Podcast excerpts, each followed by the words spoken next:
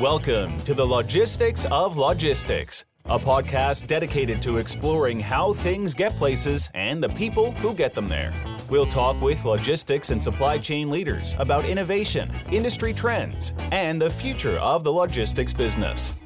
Now, here's your host, Joe Lynch. Hello, friends. Welcome to the Logistics of Logistics podcast. My name is Joe Lynch. Thank you so much for joining us today. Today's topic is the renewal logistics story with my friend Courtney Folk. How's it going, Courtney? Great. Thank you. How are you today? Doing great, doing great. Guys, stick around because Courtney is an absolute guru on a topic that very few people are guru on. We're going to talk a lot about apparel logistics and fashion logistics. You said it, that sounds a little better, fashion logistics. But but not just moving stuff. That's just part of what she does. And I think this is such a challenging area of logistics. We know cold chain has a higher bar, so does apparel. I mean, there are certain things that in the apparel business that are ridiculous, like the returns. Well, we'll let Courtney tell you about the rest of those. Courtney, please introduce yourself and your company and where you're calling from today. Sure. Courtney Folk. I am the CEO and co founder of Renewal Logistics. We are a 3PL strategic partner for the fashion industry. We work very closely with apparel companies, and that's really been our start is working with apparel brands. And we are based in McDonough, Georgia, which is about 30 minutes outside of Atlanta. Damn, I feel like everybody is going to end up in Georgia or Texas. Yes, I agree. Every time I, I talk agree. to someone All lately. The labor issues that people are having up north north. It's because everyone's moving down down south,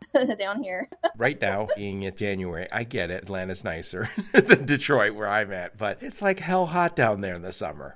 well, yeah that's true. Atlanta's nice. It's a higher elevation, so it's uh, it's actually a little cooler than other places. And yes, it is hot. yes, Courtney, tell us a little bit about what you guys do. You have a warehouse. Is that what you guys do? Yes, so we do have a warehouse. We are a wholesale warehouse and fulfillment company. So we are in the. We do have a warehouse. We have two facilities here in Atlanta. One is a, a facility that just handles warehousing and fulfillment and special projects for clients. The other is a very large dry cleaning facility, an 80 85,000 square foot dry cleaning facility where we handle returns as well as special projects and fulfillment for clients. You went all over the place there. So you got what are special projects? I know value added stuff happens, but what are some of the special projects you guys are working on? Yeah, so we do tons of value added services for clients who are doing a lot of wholesale sales. So, you know, a great example we have right now, we're doing about 100,000 units in the back of ecom prep for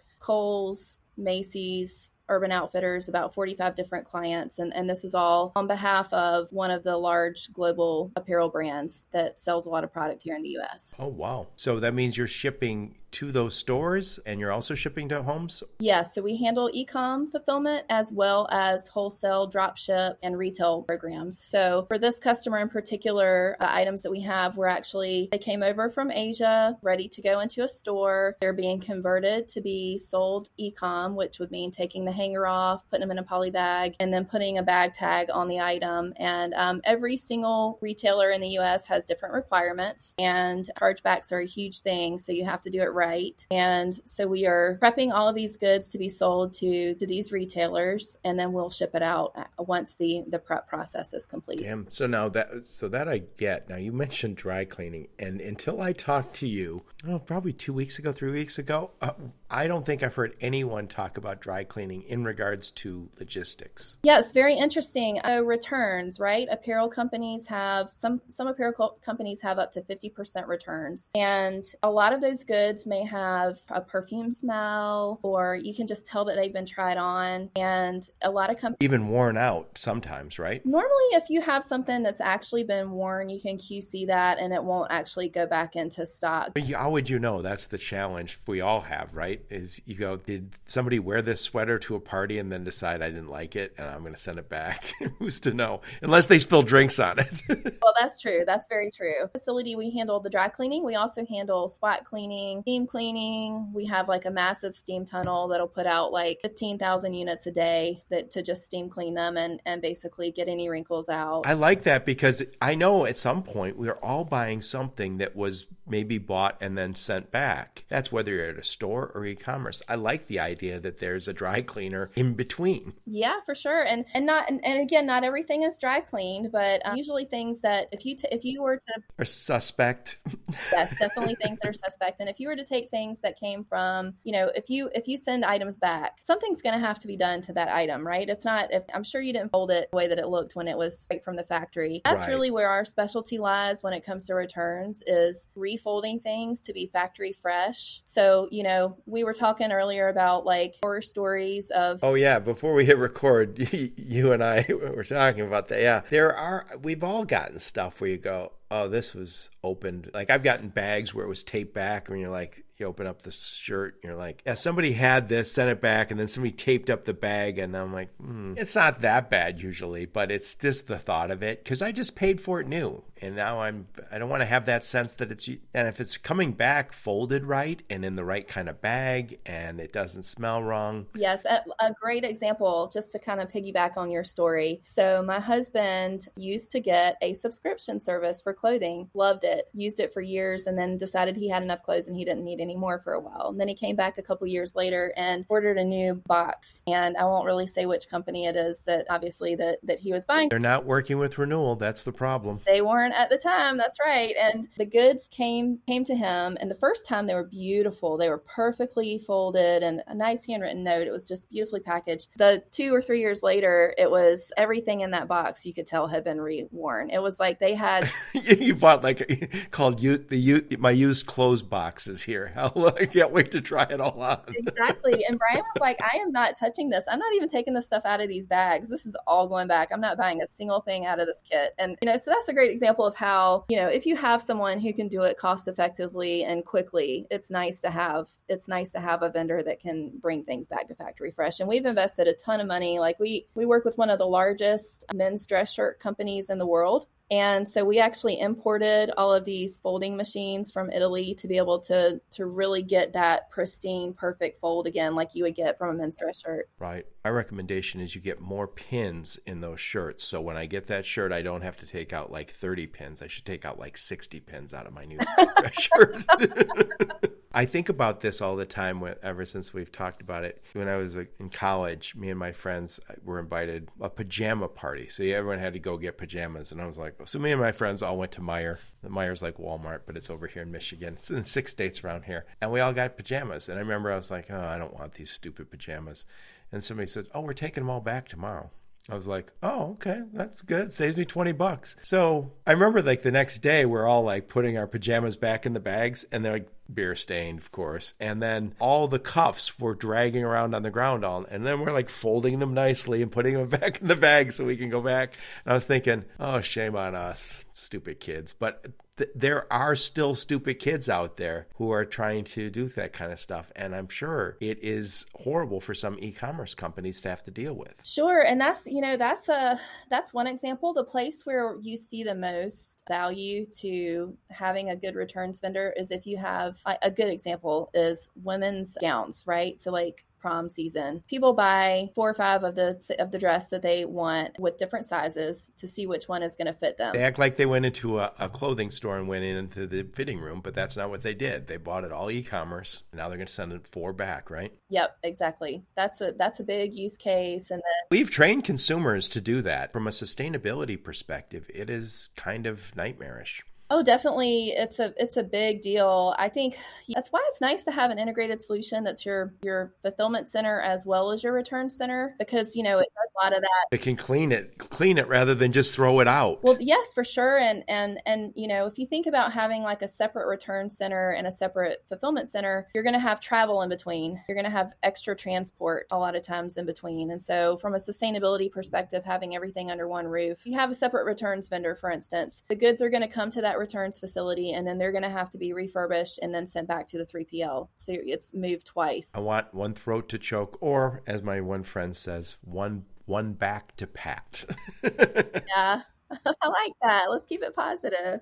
exactly. We'll get back into all of this in a minute, but tell me a little bit about you. Where'd you grow up? Where'd you go to school? Give us some career highlights before you started Renewal Logistics. Sure. So I grew up in a really small town in South Carolina called Lugoff, South Carolina. It's right beside Camden, which is where the horse races happen, if you're familiar. Oh, okay. It's a, a tiny town, and I went to school at Charleston Southern University, which is such a great place to, to go to college. Is that in Charleston, South Carolina? Mm, it is, yeah. I love that. Is one of my favorite cities ever. I love that place. It's the most historic city in America. Oh, it's beautiful. Yeah, and it's there's so much to do. It's and the restaurant scene there right now is amazing you haven't been and you should go. I absolutely loved it there. And yeah i mean the civil war started there. And i mean it's called charlestown after the king right? I mean if you look there's there's american history throughout that entire entire city. And it's funny also when you go through it you're like these cities survived war and also it seems like a tremendous amount of storms and fires. It's and it's still just such a cool place. Yeah it's a great place and and it was um it was just a really great experience going to college there. You know you just you're around a lot of history and it's also not it was a small environment so it wasn't like a huge college where you have you're in the middle of a city so it was you know very focused on school at the time i would say there's no football games or basketball games to go to so you don't have to worry yeah not a lot So, what was give us some career highlights before you started Renewal? So, my husband, so I actually I graduated with a couple degrees. I graduated with a biology and a history degree. That's why you're in logistics. Yeah, exactly. That's perfect fit, right? Thought I'd go on to secondary education and decided not to. Decided to get into sales. And uh, so I started my career out of college at Alltel, which is now Verizon. And I sold corporate plans for fleets. In the first year I was there, I cleaned up all, the, all of the whole middle part of the state in terms of every mechanical contractor in, in South Carolina was working with us at that point. And it was just a great experience where you could leverage, you know, what really worked well for one and you figured you could apply it to all of them, right? Like that was a high tech sale back then. Oh my gosh, I could tell you some stories. All those phones had to be programmed manually. So uh, it was wild. Now we take we take it for granted, but at one time our phones were very high tech. I mean, now now you can give it to a three year old and they just seem to know how to use it instinctively, but that was not the case so long ago. Yes, and this was during the time when if you were going to text, it wasn't pressing one button; it was like you're pressing the five key three times to get to the letter K. so it's I'm, i just dated myself maybe, but that's okay. But uh, no, I've I've said this before. I always remember I was driving through getting I was at a drive through getting some food, and I remember I got a text from a friend. But the way I perceived it was my friend's phone sent a message to my phone for some reason. And I called my friend. I go, "Hey, your phone just called my phone." He goes, "No, I was texting you, idiot." I was like, "What do you mean texting?" He goes, "I was texting you so we could meet up." I go, "Why didn't you call me?" He goes, "Because I was texting you." I was like, "This is not gonna last. This is stupid." I was thinking, this is stupid. Why would he do this? Now, if you took away texting, I think half the world would shut down. oh my gosh, yes, for sure. And I, I, did that for a while. My husband and I actually, I met, I met Bryan, and I, will talk about him a lot today, probably because we're kind of one and the same. After after college for him, he was actually a chemistry and biology major, and he were he was a state law enforcement chemist. So he did what people do on like NCIS. Oh, like the forensic, you know, what do they call those? Criminologists or forensic scientists? Forensic toxicology is the lab that he worked in. Oh, that must be interesting to watch the true crime with him. Oh my gosh, yeah, he's like, you know, my job was never that eh, never that exciting. It was it was the same in terms of the science. it was really boring. um, I guess that's good. Well, yes, and and so you know what happened with us was it was an interesting story. So we we both we met, both didn't really care for our jobs at the time. His parents had four little tiny dry cleaning stores, and the day that we decided we were going to get married, the next day I went to the office and was like, "Hey, I'm leaving. See you later." Two weeks notice, and and we thought, you know, we just need to jump into some business, and once we figure out this business, we can turn it into something larger. And so that's kind of what we did. You made that sound really simple to start a business right there. I know it wasn't that simple. it wasn't. It, well, and his parents already were there, so it was. We had a little basis of knowledge, and I'm telling you, they were. They're brilliant. They're amazing people. They'd actually grown this huge dry cleaning business before and sold out, sold it, won an international award, and sold it, and then came back after their non compete was over and was started back up again. But you know, we were just kind of like, you know, we're dealing with each customer only has like four items, right? That's the average size order. What can we do with this equipment to where we can service a much larger, you know, more units per customer. So we actually got into the insurance restoration business and we started helping customers get their lives back together after house fires by cleaning all of their clothing and their apparel items. Oh, I didn't even think about that. You would have like so a whole a whole bunch of closets of clothes that might be smoke damaged, rather than throw them out, can they be dry cleaned and you keep them? And that goes, and bedding too, I guess, uh, furniture, everything. Exactly we never really got into the furniture, but yeah, they're. Well, I, what I'm saying is that we get smoke damage and maybe have to be thrown out, but anything you could save, you would want to save. Exactly. Yeah, it's it's a lot less expensive, obviously, and it's great. It's better for the environment. You're keeping things out of the landfill, and honestly, customers don't want to have to do that much shopping. Surprising, you would think that they would, but it's it's you know who wants to go shopping? Well, insurance companies also don't want to write you a check to replace your wardrobe. Right. Exactly. God, wouldn't it be kind of nice though if they came in and they said, "Oh, okay, we just looked in your closet. This five thousand dollars, you're like, yes, give it to me. I'll go buy five thousand dollars worth of stuff. I know. Imagine some people are listening, going, uh, that would not do it, but for me, it would do it. right. yeah, they well sometimes they will offer that. Sometimes it's a low number though. It's usually like you know whatever the cleaning cost would be versus the replacement cost. But yeah, I mean you know every situation's different for customers. You have those that would want to take you up on that, and then you have the mom who is going to have to go shopping for two kids and a, a husband, and when's she going to find a time to do that? Along with the fact that they just lost everything they own, and you know their kids, teddy bears, and all those types of things. There's tons of sentimental feelings that are. So you got into that business, and that was was that a good business? How did you make the leap over to logistics? So that was interesting. So we actually grew that business to become the largest independent restoration dry cleaning company in the U.S. Oh my so god! We have Congrats. Three facilities. One's like twenty five thousand square feet. One's like eighty five thousand square feet, and then we have another real small one that's. And where they where are those located? One is in South Carolina, in our hometown, Chapin, South Carolina, and then the other is in Atlanta. So in 2013, we made the jump from that industry into logistics. That's a really interesting story. We had a client who was a factory sale factory representative from he represented like eight factories in Asia and they sold they're like one of the biggest jeans sellers in the world. They manufacture jeans for a lot of different brands. And they had 300,000 pairs of jeans and they had sold to a customer in the US and they had to be cleaned before they could be sold. Uh, I'm just curious, why did they need to be cleaned? So the leather on the back of the belt you know the the belt loop that normally has the leather. Oh, ble- it bleeds. It actually it had it was contaminated with mold, and so it contaminated all of these clothes, and they were all. Even if one third of them had mold, you just like clean all of them, right? Not, not let's not take the chance. Oh, 100 percent, the whole PO, all anything that had was using that leather. So they so they came to you and said, "Can you help us?" Or did, how did you get, connect with that big apparel company? Yeah, that was so funny. So they found us on the internet, and this guy called and he was like, "You've got to help me. I can't find a solution anywhere in the world anywhere in the world. And he's like my customer is going to lose their relationship with this with the, the largest big box big retailer. the whole us like this was a i mean a huge deal. They called on a friday afternoon. We were like yeah we can do it. And so he was like okay well let's talk some more tomorrow on saturday. So i was like okay let's talk. So he's like yeah it's 300000 can you clean multi items? We're like yes we can. Can you clean jeans? Yes we can. Can you clean 300000 pairs? Sure we can. Well how are you going to get them to your facility? Oh we'll bring our truck. No this is like nine nine tractor trailers worth of jeans that that have to be cleaned. And we were like, okay, well, we can get it done. And then he was like, well, it has to be done in two weeks. Wait a second. Wait a second. Doing the math. How many per day?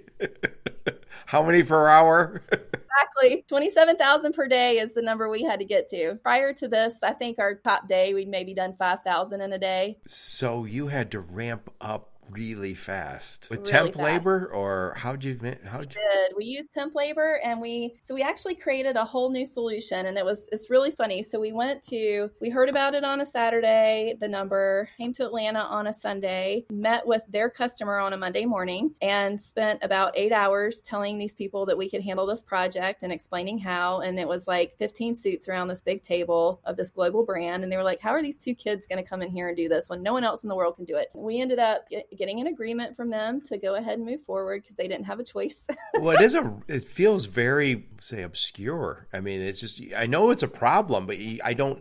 I've done 300 and some interviews, and I've not talked to anybody else who says we do dry cleaning, uh, like you're describing, on volume dry cleaning. Yeah, it happens all the time. I mean, we just did a 2 million unit job of shoes. Like it happens all the time. People don't want to talk about it because, you know, but it happens all the time. And and in this case, we actually were able to come up with a completely different cleaning method. We had 200 workers, two shifts, and Did you have enough equipment for all this or did you how did you line up the equipment for all that? Yeah, that was a good question. We found we found some different ways to do. I can't really get into too much. That's it's kind of proprietary how we do it, but Yep. we were able to. Trust me, no one wants to do that. Go ahead and try and copy Courtney and her husband and their team. Go ahead and try.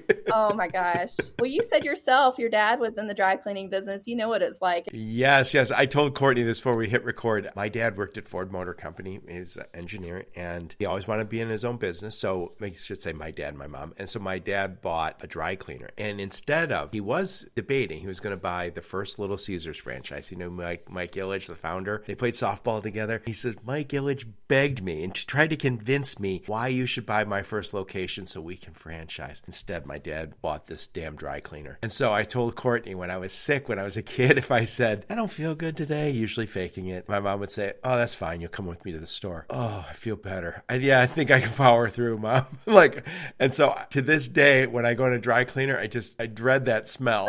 that reminds me. And by the way, it's not like my parents were abusive, but you know how little kids are. I felt like I spent like 20 hours a day there. Well, you probably did. I mean, back then it's a little different than it is now, but like those those facilities I mean, that is like the worst job in the world is to own a dry cleaning business, like a, a mom and pop dry cleaning business, because you it's hard. We were mostly laundry. It was mostly a laundromat. So ours went. I think. I think ours went out. So like the dry cleaning wasn't done on the, in the facility. Oh. I don't remember. I was a kid, but anyway, I know this. I love pizza, and I don't like dry cleaning.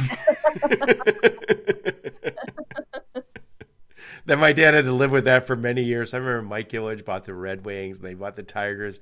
And I remember once in a while bumping into him. He's like, hey, Joe. And I was thinking, yeah, that's great. I should be there in the box seats at the Red Wing game. anyway, so getting back to it, you guys got their first contract, built this quick temp team. And again, you guys are kind of like the rapid response team because that is not easy to ramp up to 27,000 units per day when you were doing one fifth of that the day before. Yeah, exactly. It was it was really crazy and Did you know at that point this is a this is its own separate business separate from the fire restoration? So the only reason we took that I told Bryan, I said I got that call and I was like, I don't know if this is real, but if it is real, this is our break into the next industry that's going to allow us to become a global solution. Because we've been looking for all of, you know, we've all opportunities always come right? And you have to turn down a lot of different things. But i i just remember thinking to myself this is what is going to give us the opportunity to go into a much much larger industry. And so we have to we have to figure out how to make this happen. And there were many days and many nights when it was a real question but i i knew it from the moment that we heard that you know once i really knew all the details of the job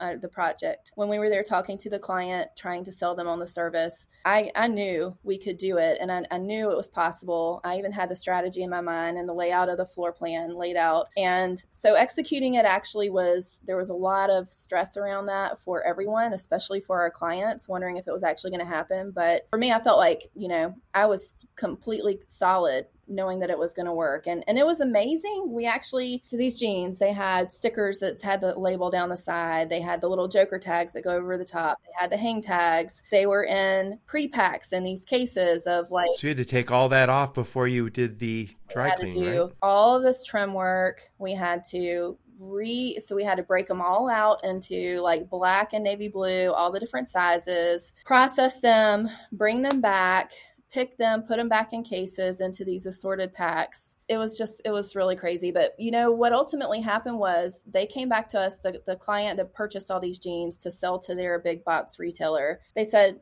you guys saved us in terms of like not not missing this PO and losing a relationship. Yeah, well, and, but they were like, well, we know we're going to get killed on chargebacks with this, and we're still worried about the relationship actually. And then two weeks later, we were, they they called us and they were like, "You'll never believe this," and we were like, "What?" And they said they inspected all these goods and they had zero complaints. There were no chargebacks on this order, and they were like, "Who are y'all and where?" There's chargebacks on perfect orders. I mean, they came without being damaged. Exactly. It was, and it was just that attention to detail had been. By the way, explain what a chargeback is for people who don't have to live that waking nightmare. So these big box any any company that is a retailer, you know, they have a certain amount of people in their company to be able to sell on the retail floor. They don't have people who are there to just constantly fix things, right? So they have these extremely strict rules to their retailers. For instance, a size 8 dress, it better have the right size 8 label in it, right? It can't say it's size 10. And a blue dress can't say that it's actually a black dress. So all of the ticketing, you know, like the the labels, the hang tags that you'll see on clothing has to hit certain compliance standards. The SKUs have to line up with what's actually so maybe there's 24 units of one SKU in a case. There actually has to be 24 units in every single case. If a case is light, there's a chargeback. If something is tagged inappropriately there's a chargeback. Or even folded wrong, like if it had a big crease in it because it somehow got loaded wrong and now it's got a big crease. So, like, I can't put that on my shelf because I don't want to, it's not my job to iron it.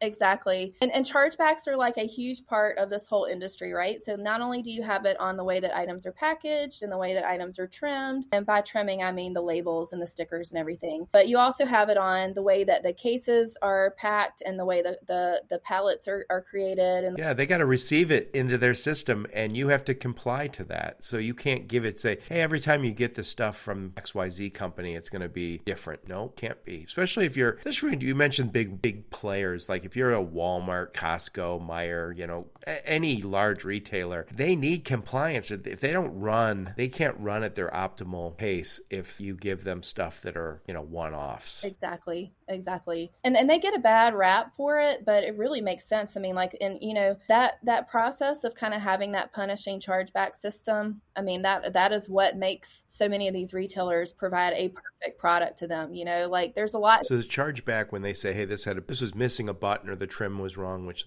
might be a tag, or was folded wrong," and they charge that back to you. Does that that mean we're not paying you the money we owe you on that, or and, and, we're sending this back. How's that? What's the actual logistics of it? So what happens is they'll start with like a 1% inspection and then if they start seeing errors they'll go they'll jump to 2% 5% 10% and as they go from one level to the next the amount that they charge that that vendor goes up as well. So like maybe the first chargeback at 1% is like small, right? Like, okay, I'm going to charge you 10 cents for this item. By the time that you get, and, and, and they grade their vendors as well. So like you go from like a grade A vendor to an F or, you know, and if you're an A, then you're you're paying hardly anything and you're hardly getting any inspection. If you're an F, you're getting everything inspected and everything they find. Let me tell you this example. But do they also send it back? So in addition to the fine, which is the chargeback, do they also send the product back or tell you to pick it up? Not usually, not unless it's like a really huge issue. They'll fix it in store. But but here's how it'll go in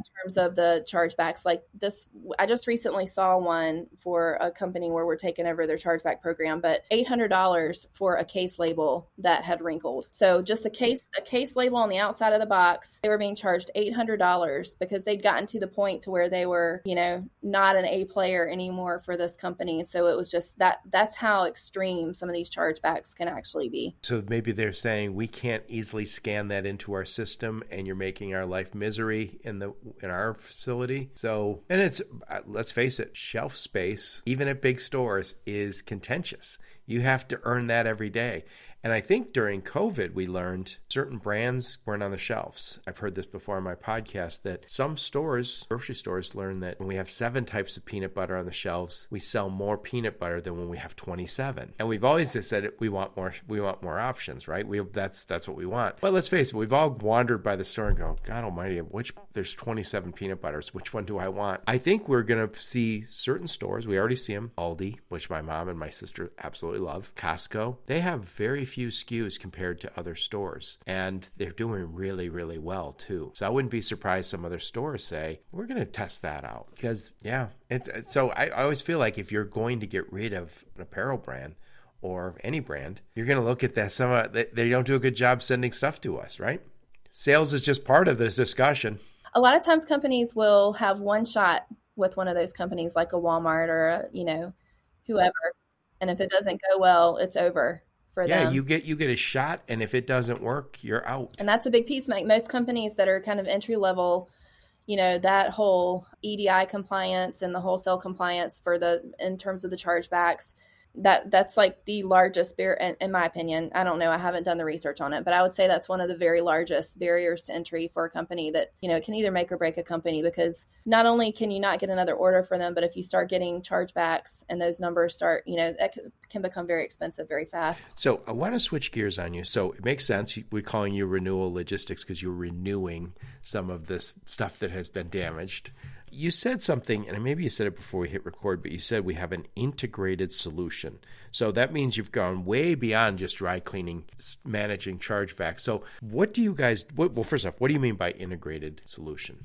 Yeah, so that, you know, we, our entry into the business was managing apparel in terms of returns and in terms of like value added services from that perspective, like cleaning items, mold remediation, reticketing, and repricing. Our business has definitely grown since then to where we now handle standard fulfillment and like e com, wholesale, and dropship distribution for brands. And so our company is just really, really good at handling all avenues and all aspects of apparel when it comes to selling it in the US channels, right? With our company, you have the fulfillment, you have the e-com distribution, the drop ship, the the wholesale orders, we can help manage that. But we also are doing these value-added services programs and these returns programs and it's all in-house. It's not, you know, it's through one system, it's through one database, it's through the same managers are touching these things. It's people who are, you know, we've we've got some of the most educated people on apparel, you know, in the US that actually work here. So that's kind of what that means. And and the way that it works, a great example of why that's important is I have one client who is a, another global brand and they they had like a million units that were returned to them from Walmart that didn't sell through. And this is undergarments. Whoa. Where were they sent back? They just didn't sell. They were they were being sold in in single packs and they just didn't sell. And so, you know, we we handle their shipping. We also handle their returns. And so they said, Well, Walmart, let me cut you a deal. What about this? What if we put these into five packs and create PDQ displays and then send them back to you. What is what is PDQ? Have you ever seen those end cap displays at Walmart or Target? Yeah, they're like the stand up stuff. Yes, the cardboard. So it's the display. So you guys do a lot of display work for the retailers you work with. Mm-hmm, we do. We handle like all the display builds for a lot. I mean, a lot of apparel brands as well as some other products. But yeah, like a lot of the stuff that you see in Walmart. We- so getting back to it, you said let us take these back, and they were selling in single packs. And you said let us put them in five packs. Mm-hmm. And so that's what we did for this apparel company. We actually took all of their product, received it back, handled the return, and then we broke it out into a project plan and created, you know, variety packs and of different size distributions. And then we were able to roll them, put them into, you know, the packs that you would see at Walmart that are like clear that show what's inside, put the sticker on top that shows what size it is, build the display. We built the displays. They came in as just like flat cardboard. And then they were able to ship them back and then they all sold through. So they sold the same product to the same customer. They just had to have it packaged a little differently so that it would it would be appealing. That's what you mean by integrated. So it's from most people don't specialize, I don't think, in apparel.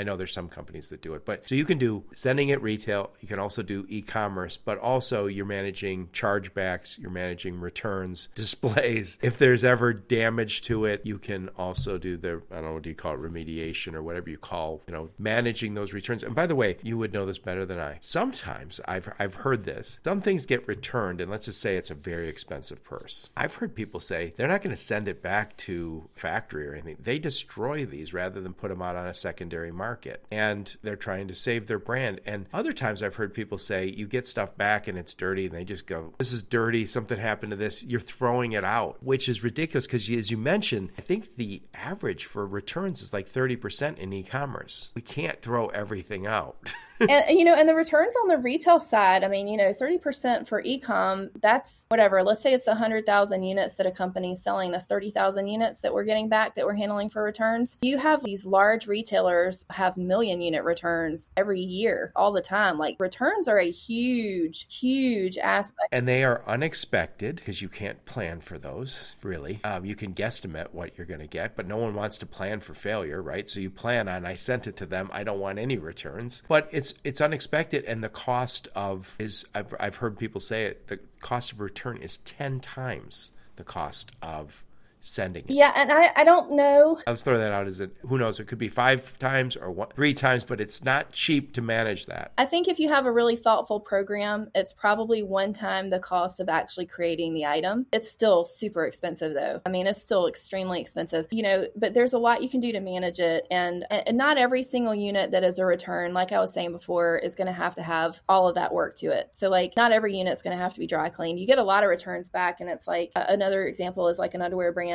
You know, you'll have these like cardboard car- cases of like three pack of men's boxers or whatever. The packages just may be a little dented and they just need to be swapped out. So, like, there's a lot of different, you know, there's a lot of different elements to returns. And, but you're right. Like, a lot of times uh, these high end brands don't want to dilute their brand and sell things to TJ Maxx or Marshalls. And so you have to get creative with them. And, you know, in returns, there's like a whole menu of services you can do. So, like, let's say that you have these items that are, you know, perfect and you can sell them as new. So that's one channel. Maybe they're not completely perfect. You have dis- different disposition channels that you can actually put them through. So maybe they sell to a TJ Maxx, maybe they sell to a Ross, maybe they can be donated. Maybe they would be a lot cooler if they would just add a little trim to the item. And so, you know, adding some extra design elements or fixing the fact that there was a fit issue. There's just there's a lot of things that can be done to to returns and that's if you got the right partner. And I'm not just saying this to be complimentary of your service, but I don't think most warehousing companies are equipped or even want to be equipped for that. The great thing about the way that we were grew up in this business is with our main client, the client I was telling you about what, that we started with, they were like, "Well, what else can you do?" And they just taught us everything that we know. And they they have brought in factory reps. They built what they needed.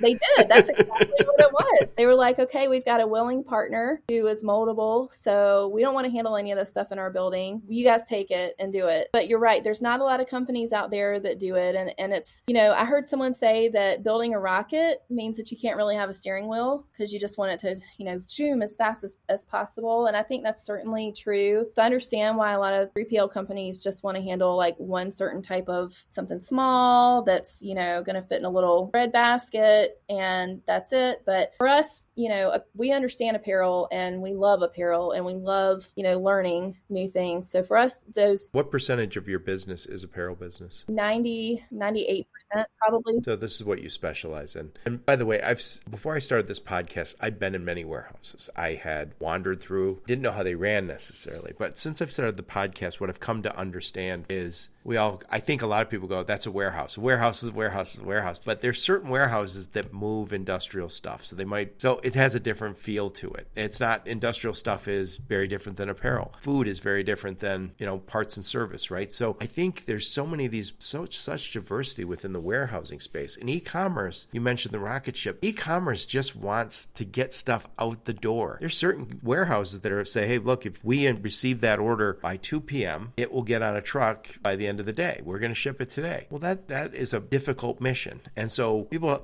managing that, God bless them, that's hard. You can't take on everything. So I like it that you've picked a specialization. And I'm sure you live some of that e-commerce life. You have to do that. But at least it's all apparel and you can say, we're staying in our wheelhouse for right now.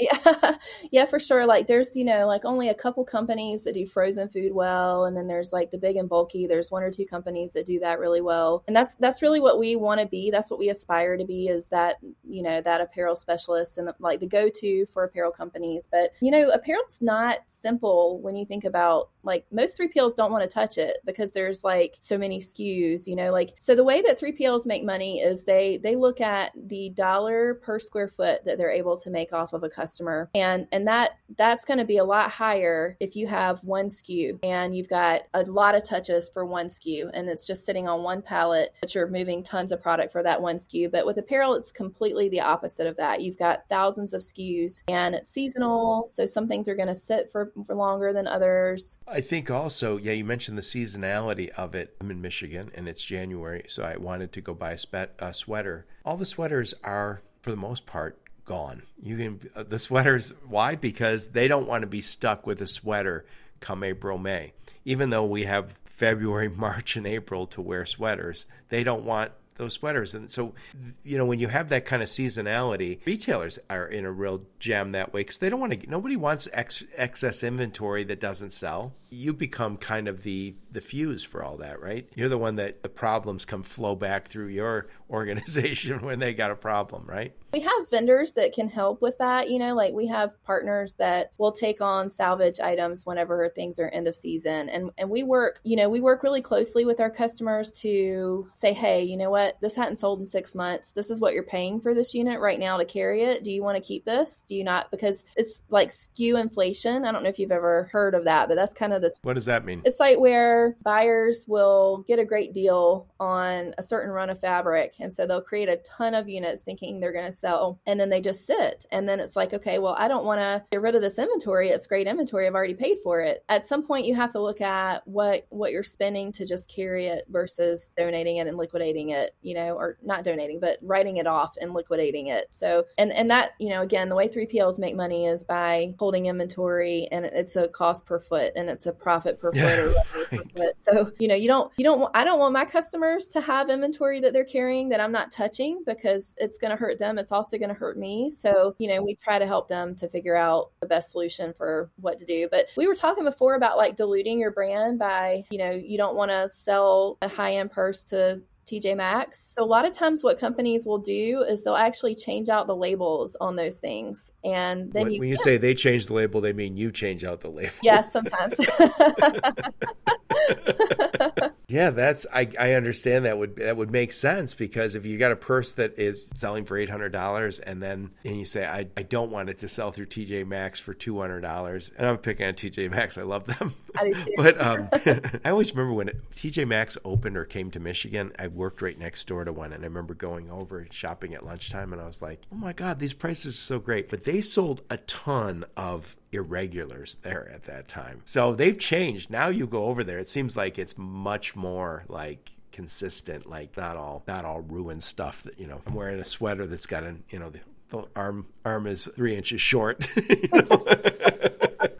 You know, I remember that too back in the it has they've come a long way. They've they've come and I think there's just a lot of excess product. Yes. Marshalls, TJ Maxx and Home Goods are all owned by the same organization and they all do a fantastic job. Yeah, that's great. It's great. So switching gears, we talked about this integrated solution that you guys have. And you know, one of the things before we hit record you were talking about the idea of bringing relief to a problem. So talk about that for just a sec. I don't want to I talk about this all the time. I feel like I'm always banging this drum in our company. And I guess you can bang it here. So that's my job to do but like yeah our biggest core value is bring relief you know. I i can't tell you how many customers you get on the phone with them or on the video call now to talk about being their fulfillment solution and they spend 20 minutes just de- decompressing over all of the struggles that they've had. And I, my, my big question to them is always if you didn't have to worry about your supply chain anymore, if you did not have to worry about your order fulfillment, you did not have to babysit your 3PL, what all could you actually accomplish with your time? Like how much further could you move the needle in your built in your business? And they're always like, oh my gosh, you know, you can just see it on their face, like the stress that they feel from having to babysit this. And like if you think about it, like one problem and the chain that can come from that in terms of like the trickle down effect with a large company. If you if if we did something wrong and, you know, your favorite brand was no longer able to sell all those goods to the store and it all had to be pulled back. Think of all the emails, the the meeting time, the the, the time in transit to get the Oh god. And there's no process for any of that. It's just all one off, right? You know, cuz you got to respond to it. And it's millions and millions and millions of dollars. It is million. I did a I did a time study. I could actually I don't have it in front of me, but like looking at just one email, if 20 people are on an email and they have to read one email, that's an hour for, you know, so time adds up really fast. And, but yeah, bringing relief is just kind of like our thing. And it's also, it's not just about what we, what our value prop is to our customers. It's also every employee in our company should be bringing relief to the team. And we should be bringing relief to our employees. You know, they're here for stability. They're here for a good job. They're here to have like development and training and op- growth opportunities. That's what we bring to our employees to us, they bring solutions and they bring, bring discretionary effort and they bring accountability to our customers so that, you know, we can have a scalable solution. Like we're handling millions of units in our building a week and we inspect every single case and we have almost 100% perfection in our building. Like literally last year we had less than 50 defects in our building. And it's because of this culture that we've driven. And, and it's all about that bringing relief and making people really feel personally accountable. Personally, you are accountable personally for this company's success and whether whether they grow or not. Bringing relief is like my, I talk, like I said, I talk about it all the time. I talk about that. I talk about promoting trust. Like if I can't trust you, you don't need to be here. And if our customers can't trust us, so honesty is extremely important. And like, you know, we're not overselling anybody on anything that we do. It's, it's always a big gut check on that. And, um, you know, before we get anyone to commit to working with us, we're really asking a lot of questions to make sure they're going to be the right fit. And then the third thing is discretionary effort. If you're not putting a tremendous amount of discretionary effort in, that's what propels a company for growth. And so that's what we're always asking for and we're looking for from the people that that come to work with us. And that's what we tell them we expect when it comes to taking care of our customers. The nature of your business is so high touch. I mean, you have to. In my podcast day to day, we talk a lot about technology, a lot about technology, and I'm all for it because let's face it, it keeps bringing new ways to add value, new ways to streamline the process. Ultimately, our our business is picking stuff up and putting it into trucks and shipping it somewhere, and then taking it out of that truck and selling it. Right? Whether it's cars or clothes, it doesn't matter. That is the hard part of this business, and it has to be done. And there's no way to. I mean, we can make it easier. We can make we can develop better processes. We can hire the best people possible, but it is still grind day to day. I heard somebody describe it as it's like doing a performance of Cats every single day, right? Like the musical, where it's just like everything has to be perfect today, and then tomorrow everything has to be perfect. There's no. If somebody paid a lot of money to sit in that seat, that by the way, not me. somebody sits in that seat, they don't expect. Oh, this has been a long week, and it's we're going to be a little half-assed today. No, I paid to go to Cats. damn it! this is a once in a lifetime experience. That is the best. That is so true. Yeah, you've got to bring that every day. Yeah, and it's so highly choreographed. That's a great analogy. Well, thank you. That's that's my job sometimes. Courtney, let's wrap this bad boy up. I think I know what you're going to say, but who is your sweet spot? Who do you guys work with? So we work with the global apparel brands. Obviously, that's what we talked a lot about. That's where we really got our start. But in the last like 3 years, we've also really gotten to where we are solutioning for medium size like mid-market apparel brands and even some small apparel brands. Yeah, there's a lot of emerging market companies coming out of clothes right now that are e-com, right? Yes, 100%. Exactly. So we're looking for those that are we can tell have a really strong business sense that can that can grow so that we can kind of be their strategic partner to really help them take off. And i guess i'll put these words in your mouth a little bit. I think a lot of people could say we work with global apparel brands but you work with them in a way that others don't. I mean you're bringing something much much deeper. So there's you know you can have your what's i heard someone say this the other day and i thought it was just so smart. You have your do it yourself option which is really great for companies that are looking for a transactional relationship. There's those types of 3PLs. Then you have the ones that are like so massive that a cog in their wheel. And then you have where you're a strategic partner with the company that you're working with. And we're we're more of that strategic partner type relationship you know? So like we'll handle one-off things for customers like especially if it's a big need and, and they can't find a better solution and they just they need immediate urgent help. But we really do love that whole partnership. Like it we one of our big drivers in our warehouse is i mean we talk to our warehouse workers every day about what our customers are trying to accomplish. And so being a part of their goals is just very exciting to me. And i think that's another thing that's kind of interesting we didn't talk about and I, I know we don't have a lot of time, but I like 2,500 warehouse workers. And so, like, going into fulfillment was like a no brainer for us because peak season happens. And everyone always talks about, I was on the phone today with this girl who was, she was like, My facility tells me that we are deprioritized and it's going to be three days to get these items out. And they were 16 days behind SLA. And I was like, You poor child. Like, I'm so sorry to hear that you went through that. You know, a lot of times when you're just dealing with traditional 3PL services, they have a lot of full time workers, and that's all that, you know, they don't want to add a lot of temp workers because they, there's a question of whether those temps are going to be really great or not. And they don't want to take hours away from their full time workers. But we've built a business around temps. Like most of our workers are gig workers. And so we've got people that we've trained for that, but, you know, a bench at any point, which has been really great for peak season. So, you know, I think that's another thing I would just say as far as like who our ideal customer is. It's anyone that's really had an experience like that, you know, like anyone kind of been second fiddle before.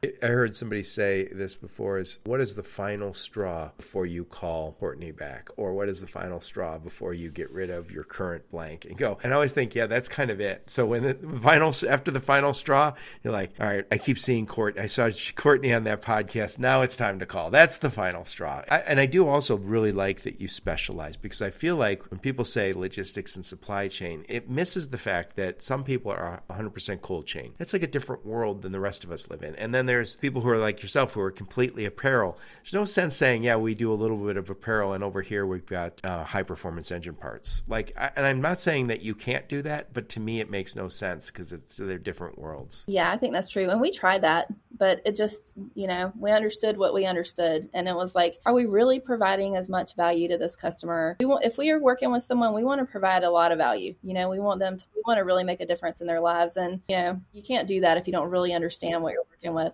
So yeah, you're right. Well, there's that old saying: you don't want to be a mile wide and an inch deep. You want to be an inch wide and a mile deep, and you guys have done that where you say we truly understand one space really well. If somebody says, "Hey, you know, we want to move those engine parts," you're like, "We'd love to, but that's not what we do right now." Call, call us back in a few years. well, and we, actually we've built like a bunch of a network of other 3PLs where we pass those leads off. Oh, you're a good friend. Yeah, well, and we hope they're going to tell us because they don't want to handle the apparel, right? So there you go, Courtney. Thank you so much. I really love what you guys are doing. It's it's again, I've talked to a lot of different people, and what you guys are doing is is different and I will say better for, for people who are in the apparel space because again you, you, want to find somebody who really specializes in the kind of problems you have and I love it. Thanks for allowing what I'll do is I'll put a link to your LinkedIn profile. I'll also put a link to your website, and any other things you have. I think you had a case study. If you want to give me that case study, I'll put that in the link. And so people can reach, reach out and talk to you. One last thing, I'm going to put you on the spot, and I should have told you this before we hit record. What's name one person who hasn't already been on my podcast who I should interview. Somebody in logistics and supply chain, a smart young woman or man like yourself. Oh my gosh, I know exactly who you should interview. Have you interviewed Mario, the CMO for Stord? I have not. I, have talked to Mario. So what's his last name? Is it it's Italian name, right? Pagliani. I don't know exactly how to say it. All right. I'll tell you, he's a total character. And another person that is at Stord that I also love is Bob Burns. And you want to talk about someone who is specialized and who is the best at, in the industry? He is the person who is the best in the industry at pricing. You will never meet someone who can solutions architect like him. Well, and they are your fellow Atlanta folk, right? They are. I love that company. I think they're doing some really cool things. Yep. I have interviewed Sean Henry from Stord, and they are killing it down there in Atlanta. So I will follow up. And again, I don't know how Mario pronounces his last name, but when I was interviewing Sean, I talked to him. So I will reach out and talk to him. And Bob Burns. Thank you so much. Yeah, you're welcome. It was great to talk to you today. And thank all of you for listening to my podcast. Your support's very much appreciated. Until next time, onward and upward.